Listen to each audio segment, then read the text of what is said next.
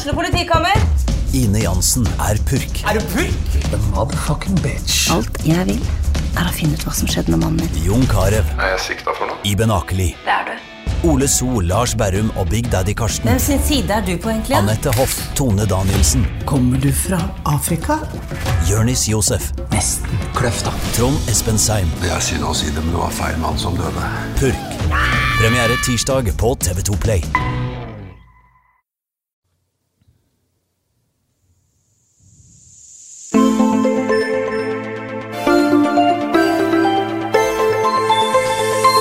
Dette her det er eh, Karrierepodden, og eh, vi er i samarbeid med Ringerike Blad. Jeg heter Ellen, og May-Britt er også til stede. Og vi skal i dag snakke om annonsetolkning. Kan ikke du si litt hva vi har tenkt å gå inn på? Jo, annonsetolkning det er jo noe som merker engasjerer oss litt. Grann, med det at vi syns det, Men vi kan vel kanskje forutse at dette med annonsetolkning handler jo om disse utlyste stillingene. Det finnes mange måter å søke stillinger på. Sant? Eh, Men dette, denne podkasten skal handle om selve analyse av de utlyste stillingene. Så er fordi det, Man må jo bare minne om det, at eh, det er kanskje bare 30-40% av de ledige stillingene som er utlyst. Resten blir jo tatt gjerne gjennom nettverk og mer de uformelle kanalene. Bare sånn at vi har det bak i hodet, da. Ja.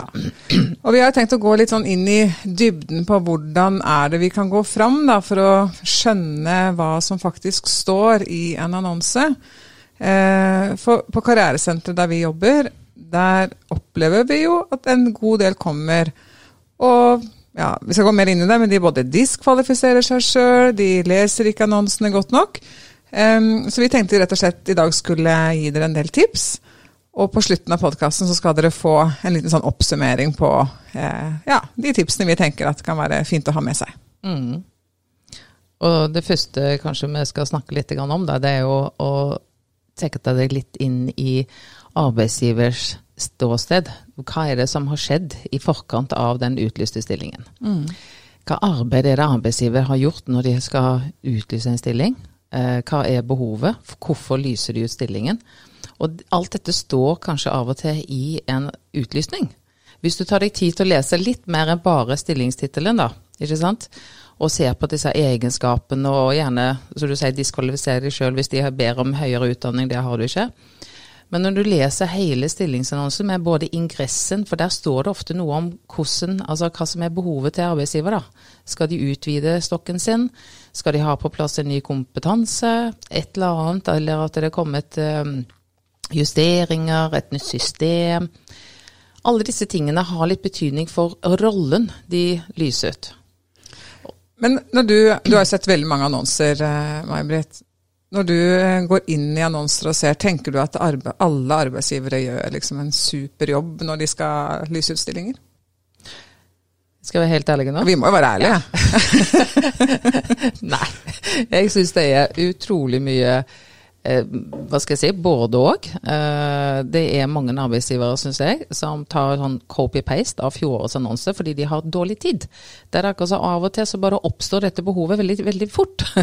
Selv om de har hatt en medarbeider som har vært gravid i eh, allerede tre-fire måneder, og seks-sju måneder òg kanskje, og så nei gud, vi må lyse ut stillingen, ikke sant. Og så tar de copy-paste uten å tenke over hvilken kandidat er det vi har behov for nå, i framover i tid.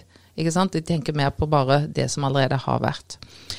Men så har du absolutt arbeidsgivere som bruker mye tid på å kartlegge behovet, definere litt av hva er det som passer inn i teamet, ikke sant? på arbeidsplassen.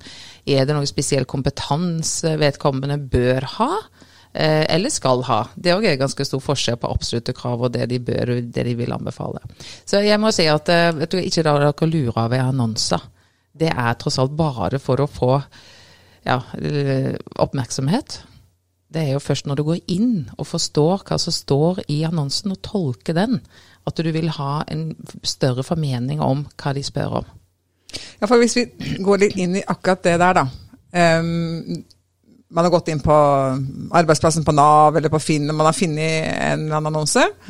Og så skal man begynne å lese den. Og så sa jo du noe innledningsvis at les hele. Sant? Ta med ingressen, les hele annonsen. annonsen. Um, Og hvorfor tenker du at det er så viktig å lese alt fra A til Å? Jo, fordi det gir deg kanskje informasjon om uh, hva, rollen, hva forventninger de har til rollen. Det er litt sånn undervurdert, som jeg sier, det der å vite er det, altså En stillingstittel er jo bare en tittel, men innholdet, hvilke oppgaver og resultater forventer de at denne personen i den rollen skal bidra med? Og hvis det er klart at det er en bedrift som i ingressen da, har skrevet at vi ut, utvider stokken vår med flere, så er det gjerne fordi de har stor produksjon og skal ha mye av det samme. Og så kan det være det at de, har, de holder på å implementere et nytt datasystem, så de må ha folk med ny kompetanse. Da kommer du inn som en litt sånn ekspert. Alt dette sier noe om hvordan du på en måte altså virker i rollen din, og hvilke utfordringer og resultater du skal bidra med. Så jo mer større forståelse du har for hvordan rollen kan utøves i praksis, eh, jo bedre vil du mest sannsynligvis også gjøre det på intervju. Mm. Jo bedre vil du òg ha gjort det når du skal skrive søknaden, for å forstå hva rollen innebærer, og hva ansvaret som ligger der, gjør det. Så Det er derfor jeg sier at du må lese hele annonsen. Både ingressen, det står masse gjerne informasjon, størrelse ikke sant, om firmaet, og ikke minst bakgrunnen for utlysningen. Mm. Jeg opplever jo ofte at det, når vi går inn og ser på annonser, at, det, at det er ulik kvalitet på, på, på hva slags informasjon du får. Mm. Noen ganger så får du mye informasjon, som du sier, mye om bedriften, eh, mye om arbeidsoppgavene. Og noen ganger så står det så mye der at jeg tenker at, at det, ja, en del veisøkere som kommer til oss, da, de ja, tenker at det her kan ikke jeg søke på, for det er det er så mye som jeg må kunne eh, før jeg går inn i den jobben her, at det, det, blir for mye for meg, rett og slett. Jeg har ikke den kompetansen. Um, hvordan ser du på det i forhold til når man skal inn og lese og tolke det som står, i forhold til å se sin egen kompetanse da inn mm og den, Dette er et litt vanskelig spørsmål, da, men liksom, hvordan analyserer man det som står, og, og veier det opp mot egen kompetanse? Mm. Det er jo to ting tenker jeg da, du kan gjøre der. Det ene det er jo faktisk å ringe på annonsen. Uh, det har vi ikke snakka så mye om, uh, men det kan vi komme tilbake til etterpå. Og så er det dette med å sette faktisk opp en sånn tabell. Uh, jeg liker tabeller, da. Mm. Struktur. Men det å kunne sette opp uh, i Se for deg en tabell med tre rader da, nedover, og i den ene raden så er det kravene. Og i midten så er det din tolkning av de kravene, sett i da sammenheng sant, med stillingen og firmaet. Og så er det i den siste kolonnen så har du dine bidrag. Altså når, hva, hvordan har du liksom erfaring i de kravene de stiller. Sånn at du da, så lenge du da får på en måte notert deg i de bidragene, så er det nesten en kladd, ikke sant? Du har tolka, du har tolkninger sånn som du har forstått stillingsannonsen i midten, og så har du så sagt kravene ved siden av. Og da har du en mye, mye større forståelse, og da kan det være lurt, hvis du syns at stillingsannonsen fortsatt er litt utydelig, å ta opp telefonen og ringe. Ja, for det er jo det her med å ringe, det er jo en del som spør om. Mm. Eh, ja, og, og, før, jeg husker når jeg var eh, holdt på å si eh, mye yngre enn nå, da var det jo sånn at vi ble oppfordra til å ringe på stillinger. Mm. For vi skulle liksom vise oss fram og vise interesse og den biten der. Men det er jo ikke sånn lenger nå. Så nå er det jo mer For arbeidsgiver har ikke tid til å ta alle disse telefonene. Bare for at det, man har lyst til å si 'hei, jeg skal søke stillingen'. Nei. Så nå må man ringe fordi at man faktisk har noe å spørre om. Ja. Og da kan vi jo kanskje gå litt inn på akkurat det, da. Hva bør man spørre om når man ringer en arbeidsgiver? Mm. Ja, og først av alt så vil jeg vel si altså, det der å ha klart for deg hva som er målet og hensikten med hvorfor du ringer. Altså det å tro at du blir liksom gjort å bli oppmerksom på fordi du ringer og etterlater deg et navn, det er ikke dermed sagt du kommer inn, som sagt. For vi kan jo godt først ta hva skal du ikke spørre om? Ja, ikke sånn. Ikke spør om det som står i annonsen iallfall. Eller sånn hva er lønna, eller uh, har du fleksitid, og altså det er sånne ting som du Hvor ikke spør om. Hvor ligger kontoret? Ja, ikke spør om sånne type ting. Det blir bare dumt. Men jeg tenker at det å forberede en sånn samtale, det gjør du en sånn litt tolkning, som jeg sier så er du litt sånn forberedt. Så må du forberede litt kort om deg sjøl òg, tenker jeg. Da, en kort presentasjon hvis de skulle spørre om liksom, Kan du si noe om deg sjøl? Men det da, i hvert fall å ringe for eksempel, da. Å få, målet, hensikten min tenker jeg da med å ringe, det handler litt om å få et inntrykk av personen sjøl, Så um, få litt mer forståelse av rollen og ansvaret som ligger i rollen. Og da kan det type spørsmål kan jo være sånn Hva er den største utfordringen i stillingen, sånn som du vurderer det? Eh, kan jo være ett type spørsmål. Eh, hva skal til for å lykkes i jobben? Eh, hva er bakgrunnen for utlysningen? Mm. Ikke sant? For det er litt interessant. Bakgrunnen for utlysningen. Eh, er det fordi at noen er i permisjon, eller er det fordi at bedriften er i vekst og utvikling? Ja. Og det er eller gått av med pensjon. Ja, og for det er viktig egentlig å vite som arbeidstaker. Eh, I hvert fall hvis det er et vikariat man går mm. inn i. Mm. Er det en permisjon, eller er det en vekst- og utviklingsstilling eh, man går mm. inn i? Mm. Men så tenker jeg også at dette med vikariat, fast stilling og engasjement Det er ikke sikkert at du skal alltid tenke så mye over stillingsavtalen. fordi at hvis dette er en bedrift du virkelig har lyst til å jobbe i, mm. så gi gjerne. Altså, for gjør du en god nok jobb, så får du fast jobb gjerne etterpå likevel. Ikke sant?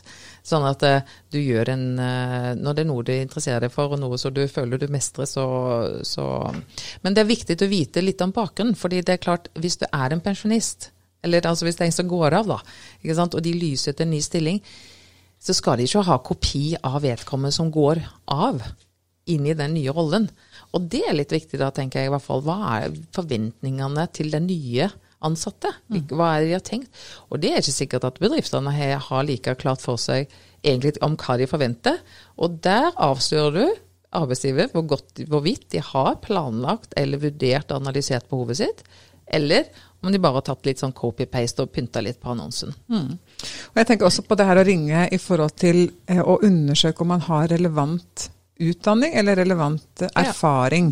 Ja. Eh, fordi i en, i en, del utlysninger så står det jo at eh, eh annen relevant erfaring kan kompensere for eh, utdanning. Mm. Ikke sant? En realkompetanse.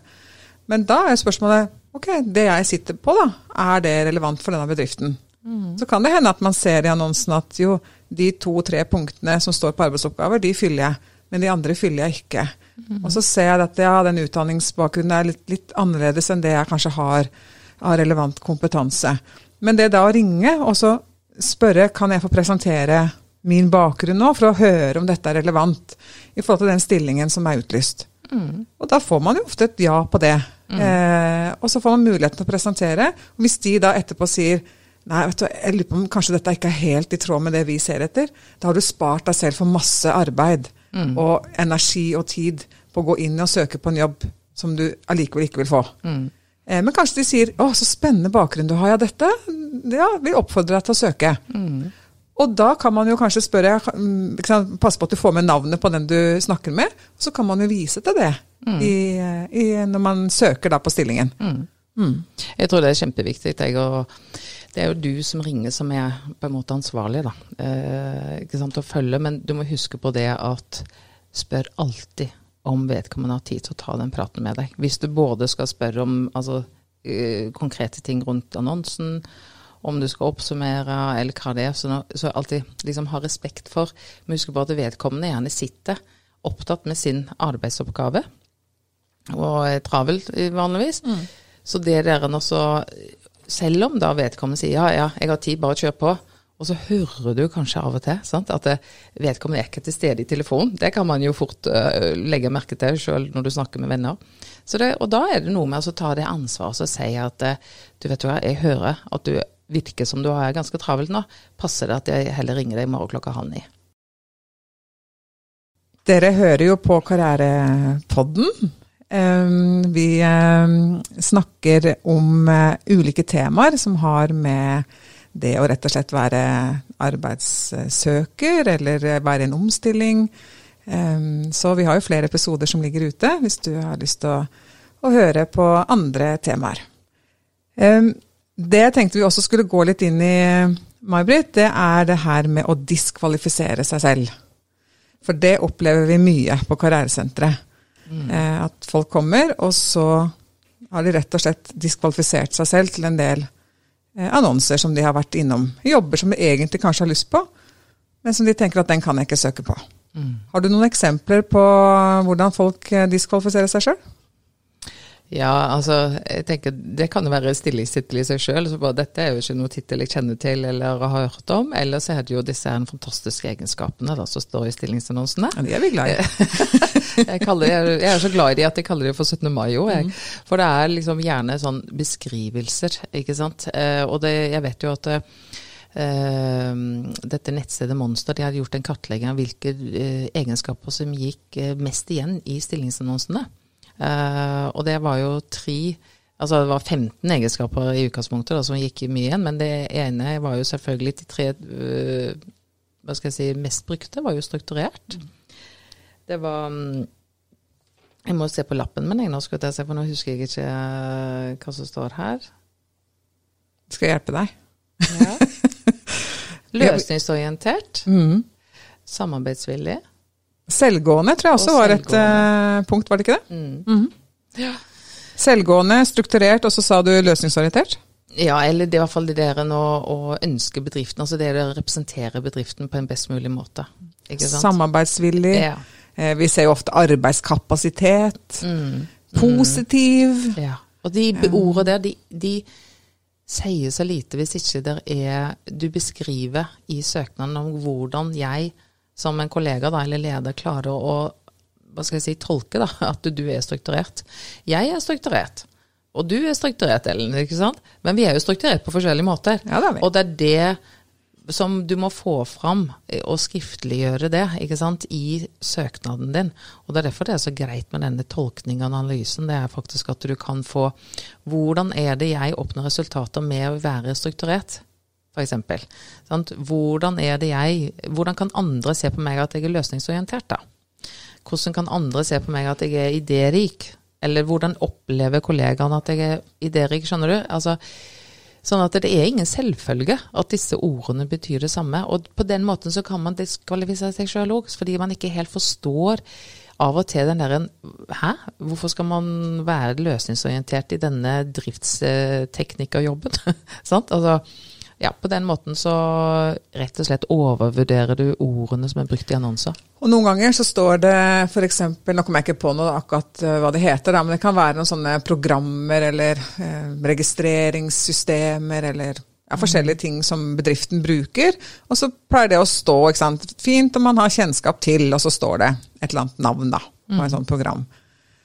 Og så sier en veisøker til meg at eh, ja, men det vet jeg ikke hva er engang. Jeg har ikke hørt om det. Um, og da er jo et uh, skritt å gå inn og selvfølgelig google det og finne ut hva er det for et type program.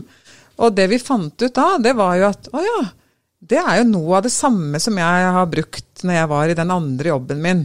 Det heter noe annet, mm. men det har noe av de samme funksjonene. At man skal legge inn sant, varer eller hva det måtte være, da.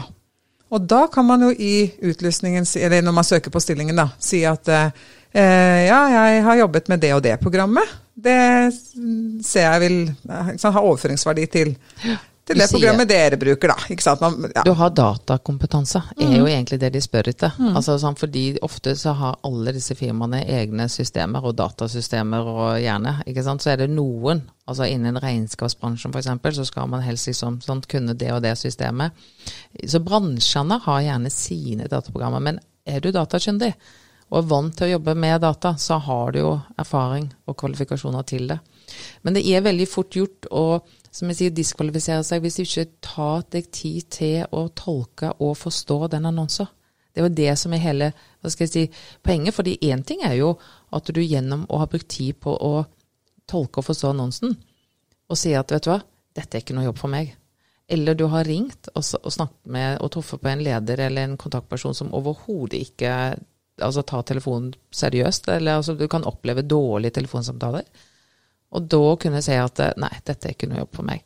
Det gir en helt annen pondus å trekke søknaden, eller å bestemme seg for dette skal jeg ikke bruke tid på å skrive søknad på, sant? enn å på en måte føle at du har blitt diskvalifisert. Mm. Fordi du ikke har tatt deg tid til å sjekke ut ting. Og så er det jo noen som eh, kanskje er ute etter en eh, eh si en 60-70-80% stilling. Mm. Og så er det jo veldig mange stillinger som er lyst ut som står at de er 100% Det opplever vi på Karrieresenteret, at, at, folk da ikke søker på stillingen. Mm. Men um, kan du gi noen eksempler på for hvorfor man kan søke på en 100% stilling, da, men man er bare ute etter 60? Jeg har faktisk et konkret eksempel, tror jeg, en gang. eh, På, det var jo en, ny, altså en nyoppretta firma som la ut en 100 stilling. Det er jo ofte mest attraktivt å søke på for folk flest, ikke sant. Sånn at, eh, men hun skulle bare jobbe redusert pga. helseårsaker. Og da, når hun ringte og sa at eh, altså, dette er liksom jobben for meg, men eh, hvordan stiller dere til at jeg kan begynne i en redusert stilling til å starte med? Så var jo de kjempepositive, fordi i et nyetablert, firma så har de ikke så god økonomi. Så det er helt greit at det, det er en redusert stilling, ikke sant. Så det kan jo være én ting. Og så er det jo en forhandling, fordi at hvis du har en kompetanse som bedriften vil ha, så er det jo klart det at de er jo villige til å strekke seg for å få akkurat deg, fordi du kan noe de vil ha. Ja, det kan jo være at de da ser at eh, ok, kanskje noen av de arbeidsoppgavene som vi hadde tenkt skulle ligge i den stillingen, den er det noen andre Ja. på vår arbeidsplass som kan ta, og så får vi deg inn i, i 60 mm. Så det, Så- men det er jo gjerne forhandlingselementer. Det skal du ikke bruke til å diskvalifisere deg sjøl for å søke. Så det er noe med å kunne prosessen i det. Når er det du skal faktisk diskvalifisere deg sjøl, og når er det du faktisk skal legge kortene på bordet og begynne å forhandle. Du må jo for det første ha fått tilbudet før du kan begynne å dra i trådene, jeg, eller altså å forhandle deg fram til en stilling og, og rolle. Så mm, Men um, um, litt den der hensikten med hva man gjør, der drøfter du og jeg litt på, eh, på jobb, da. Um, men etter søknadsprosessen, da Eh, Eller jeg tenker mer på det når man er så Altså, det her med åpne søknader, eksempel, da. Altså, man er veldig ung, eksempel. Eh, har ikke så mye erfaring. Eller kanskje stillingen ikke er lyst ut heller. Hva gjør man da? tenker du om man bare skal gå og banke dører og levere Ja. CV og søknad? Hva tenker du om eller, det? Jeg er ikke så glad i det. altså sånn å gå rundt og levere Så jeg tror jeg hadde eh, rygget et skritt tilbake, og så hadde jeg tenkt at ok, jeg må i hvert fall først finne ut hvordan bedrifter håndterer åpne søknader. Fordi Hvis ikke bedriftene har et system for å ivareta, så blir, tar de imot papiret, og så kaster de søpla. Sant? Så det er bortkasta tid. Og så er det nok eh, det å kjenne litt sånn hvilke bransjespesifikke altså, eh, systemer finnes. fordi at det, ofte i matvarebransjen kanskje, så er det kanskje vanlig å stikke innom. De oppfordrer jo gjerne til å stikke innom fordi de gjerne vil se deg eh, hilse på. At de får det der førsteinntrykket når du leverer. Og da tenker jeg, da er det helt greit å gjøre det. Men du kan ikke drive og sende åpne søknader, ringe til folk uten at du vet hvordan system de har til å ivareta åpne søknader. Så tenker jeg det er litt forskjell på hvis man er 16, 17, 18, ikke sant?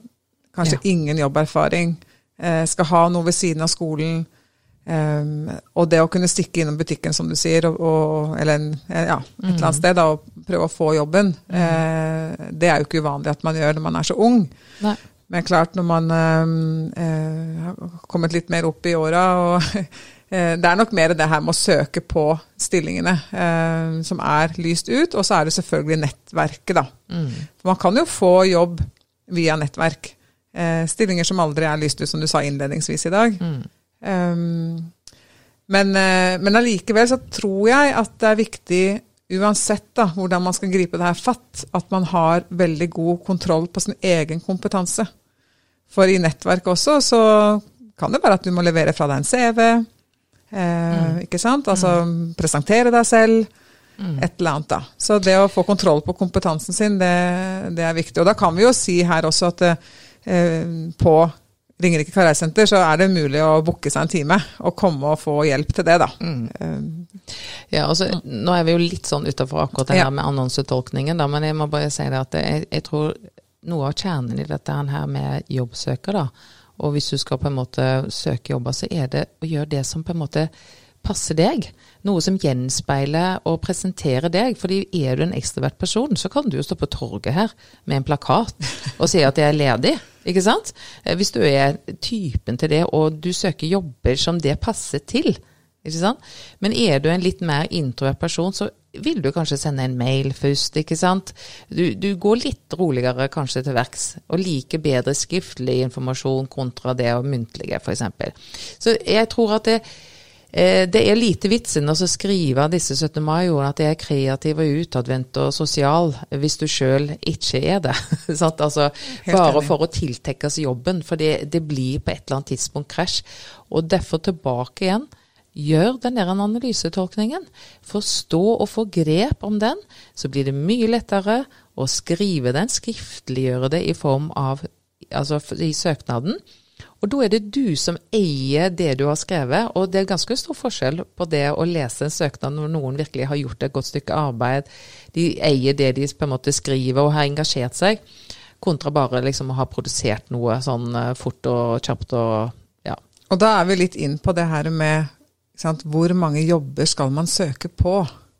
Altså, her er det ingen fasitsvar, men jeg tenker at det, det, å søke på jobber bare for å søke på jobber Og her er det jo litt ulikt hvor man er i livet. Altså Noen ganger så må man bare ha en jobb mm. fordi at man trenger de pengene inn. Mm. Og det er liksom ting i livet som gjør at uh, hva du jobber med, er litt underordna akkurat mm. da.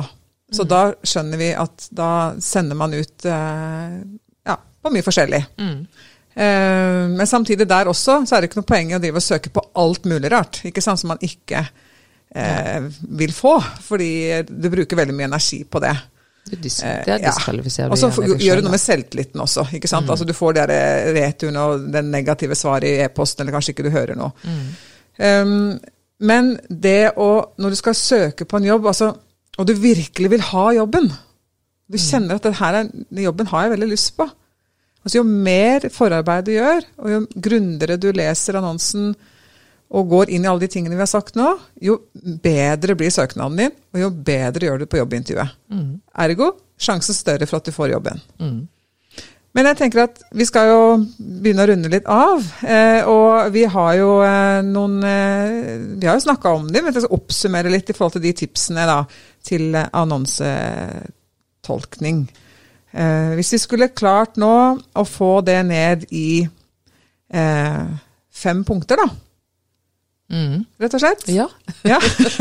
skal jeg bare ta det sånn i skal mitt vi prøve hode? det? Skal ta det i mitt sånne hode, sånn som jeg eh, Nå um, får jo du justere litt, grann, ja, det kommer i riktig rekkefølge, da. Men, mm. men, jeg tenker jo det viktigste blir jo uh, faktisk det å sette seg ned med stillingsannonsen når du har blitt interessert i en annonse det å lese den nøye. Altså det å, å, forstå hva som står der. Så det å lese, så sagt, bakgrunnen, altså gjerne ingressen som jeg kaller det for, da, og så se på rolle, stilling, oppgaver, og så tenke ok, er dette noe jeg forstår jeg? Og hvis ikke, så kan jo tips nummer to være det å sjekke hjemmesiden til arbeidsgiver. Altså hvilke type selskap er det, hva er markedet de, vi har konkurrenter. altså For å forstå litt mer om hva er det denne stillingen faktisk går ut på. Kanskje du kjenner noen som jobber der også, så snakk med folk. Ja, mm. absolutt. Og så er det jo kanskje da, når du har fått litt grep om den annonsen, det å sette opp en sånn tabell, da, i og med at jeg er litt sånn strukturert. Så, så liker jeg sånne tabeller, hvor jeg da kan sette opp de kravene ikke sant? Og min tolkning av stillingsannonsen, og så mine bidrag. Sant? Og da skill litt på hva du bør ha, som er, altså bør-kravene, og de som er liksom absolutte krav. Det er veldig fornuftig å kunne liksom Du skal ikke svare på alt. Det kan godt være du får jobben selv om du ikke har alle bør-kravene. Mm. For det er jo litt i forlengelse av det, hva mangler du? Eh, og hvordan kan man eventuelt kompensere det litt inn, da. Hvis du ikke har så mye eh, kundebehandlingserfaring, så kan du ha noen tanker om det. Mm. Hvordan drive med service. Ja, absolutt. Mm. Ok. Og så er det jo det der når du har gjort den tolkningen, så kan det være lurt å gjøre valget om du skal ringe på annonsen, eller om du ikke skal ringe på annonsen. Og det er jo en egen prosess, det å forberede en telefonsamtale. Sant? Hvorvidt du skal sjekke ut har jeg forstått annonsen, eller bare det å få vite mer om bakgrunnen til annonsen. Det å etterlate deg på en måte få, altså sjekke ut med lederen hvor på en måte godt forarbeid har de gjort med annonsen. Så det er mange årsaker eller grunner til å kunne ringe, da. Mm. Og da er vi kanskje kommet helt ned til uh, slutt, uh, det aller viktigste, da. Ja. Skal jeg søke på stillingen? Ja eller nei? Ja. og tenk da så deilig det er hvis du har gjort dette forarbeidet, og så kommer du fram til at eh, Nei, dette var ikke noe jobb for meg, så den skal jeg ikke søke på.